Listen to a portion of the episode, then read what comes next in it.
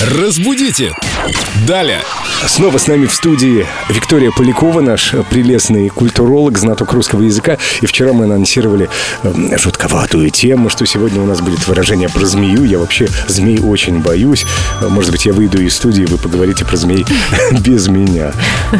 Я даже слышать про них иногда пугаюсь. Да ладно, а как насчет зеленого? А, не, А, ну, ну ладно. Не, ну это совсем другое дело. Виктория, доброе утро. Это всегда пожалуйста. Доброе утро. Итак, что там со змеями, что за выражение вы решили взять? Мы сегодня рассмотрим выражение «пригреть змею на груди». Есть теория, что оно произошло из басни Эзопа «Крестьянин и змея». А некий земледелец пожалел окоченевшую от холода змею и положил ее себе за пазуху. Ну что, зверушка миленькая, да? Ну да, бедная, пожалел, такой вот сердобольный товарищ оказался. Отогревшись, змея первым делом ужалила его, и человек погиб.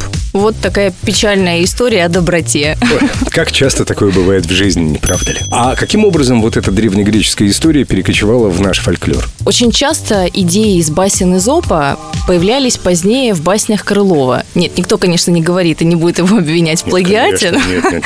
но именно таким образом в нашем фольклоре появились многие крылатые выражения. А какой мы разберем в следующий раз? А в следующий раз мы разберем, как с гуся вода. Мгм. Или ваше выражение. Друзья, вы же тоже можете оставить свой вопрос, свою идиому для Виктории Поляковой в специальной группе Эльдо Радио ВКонтакте, которая называется «Идиомы для Виктории Поляковой». Да, будем ждать с нетерпением.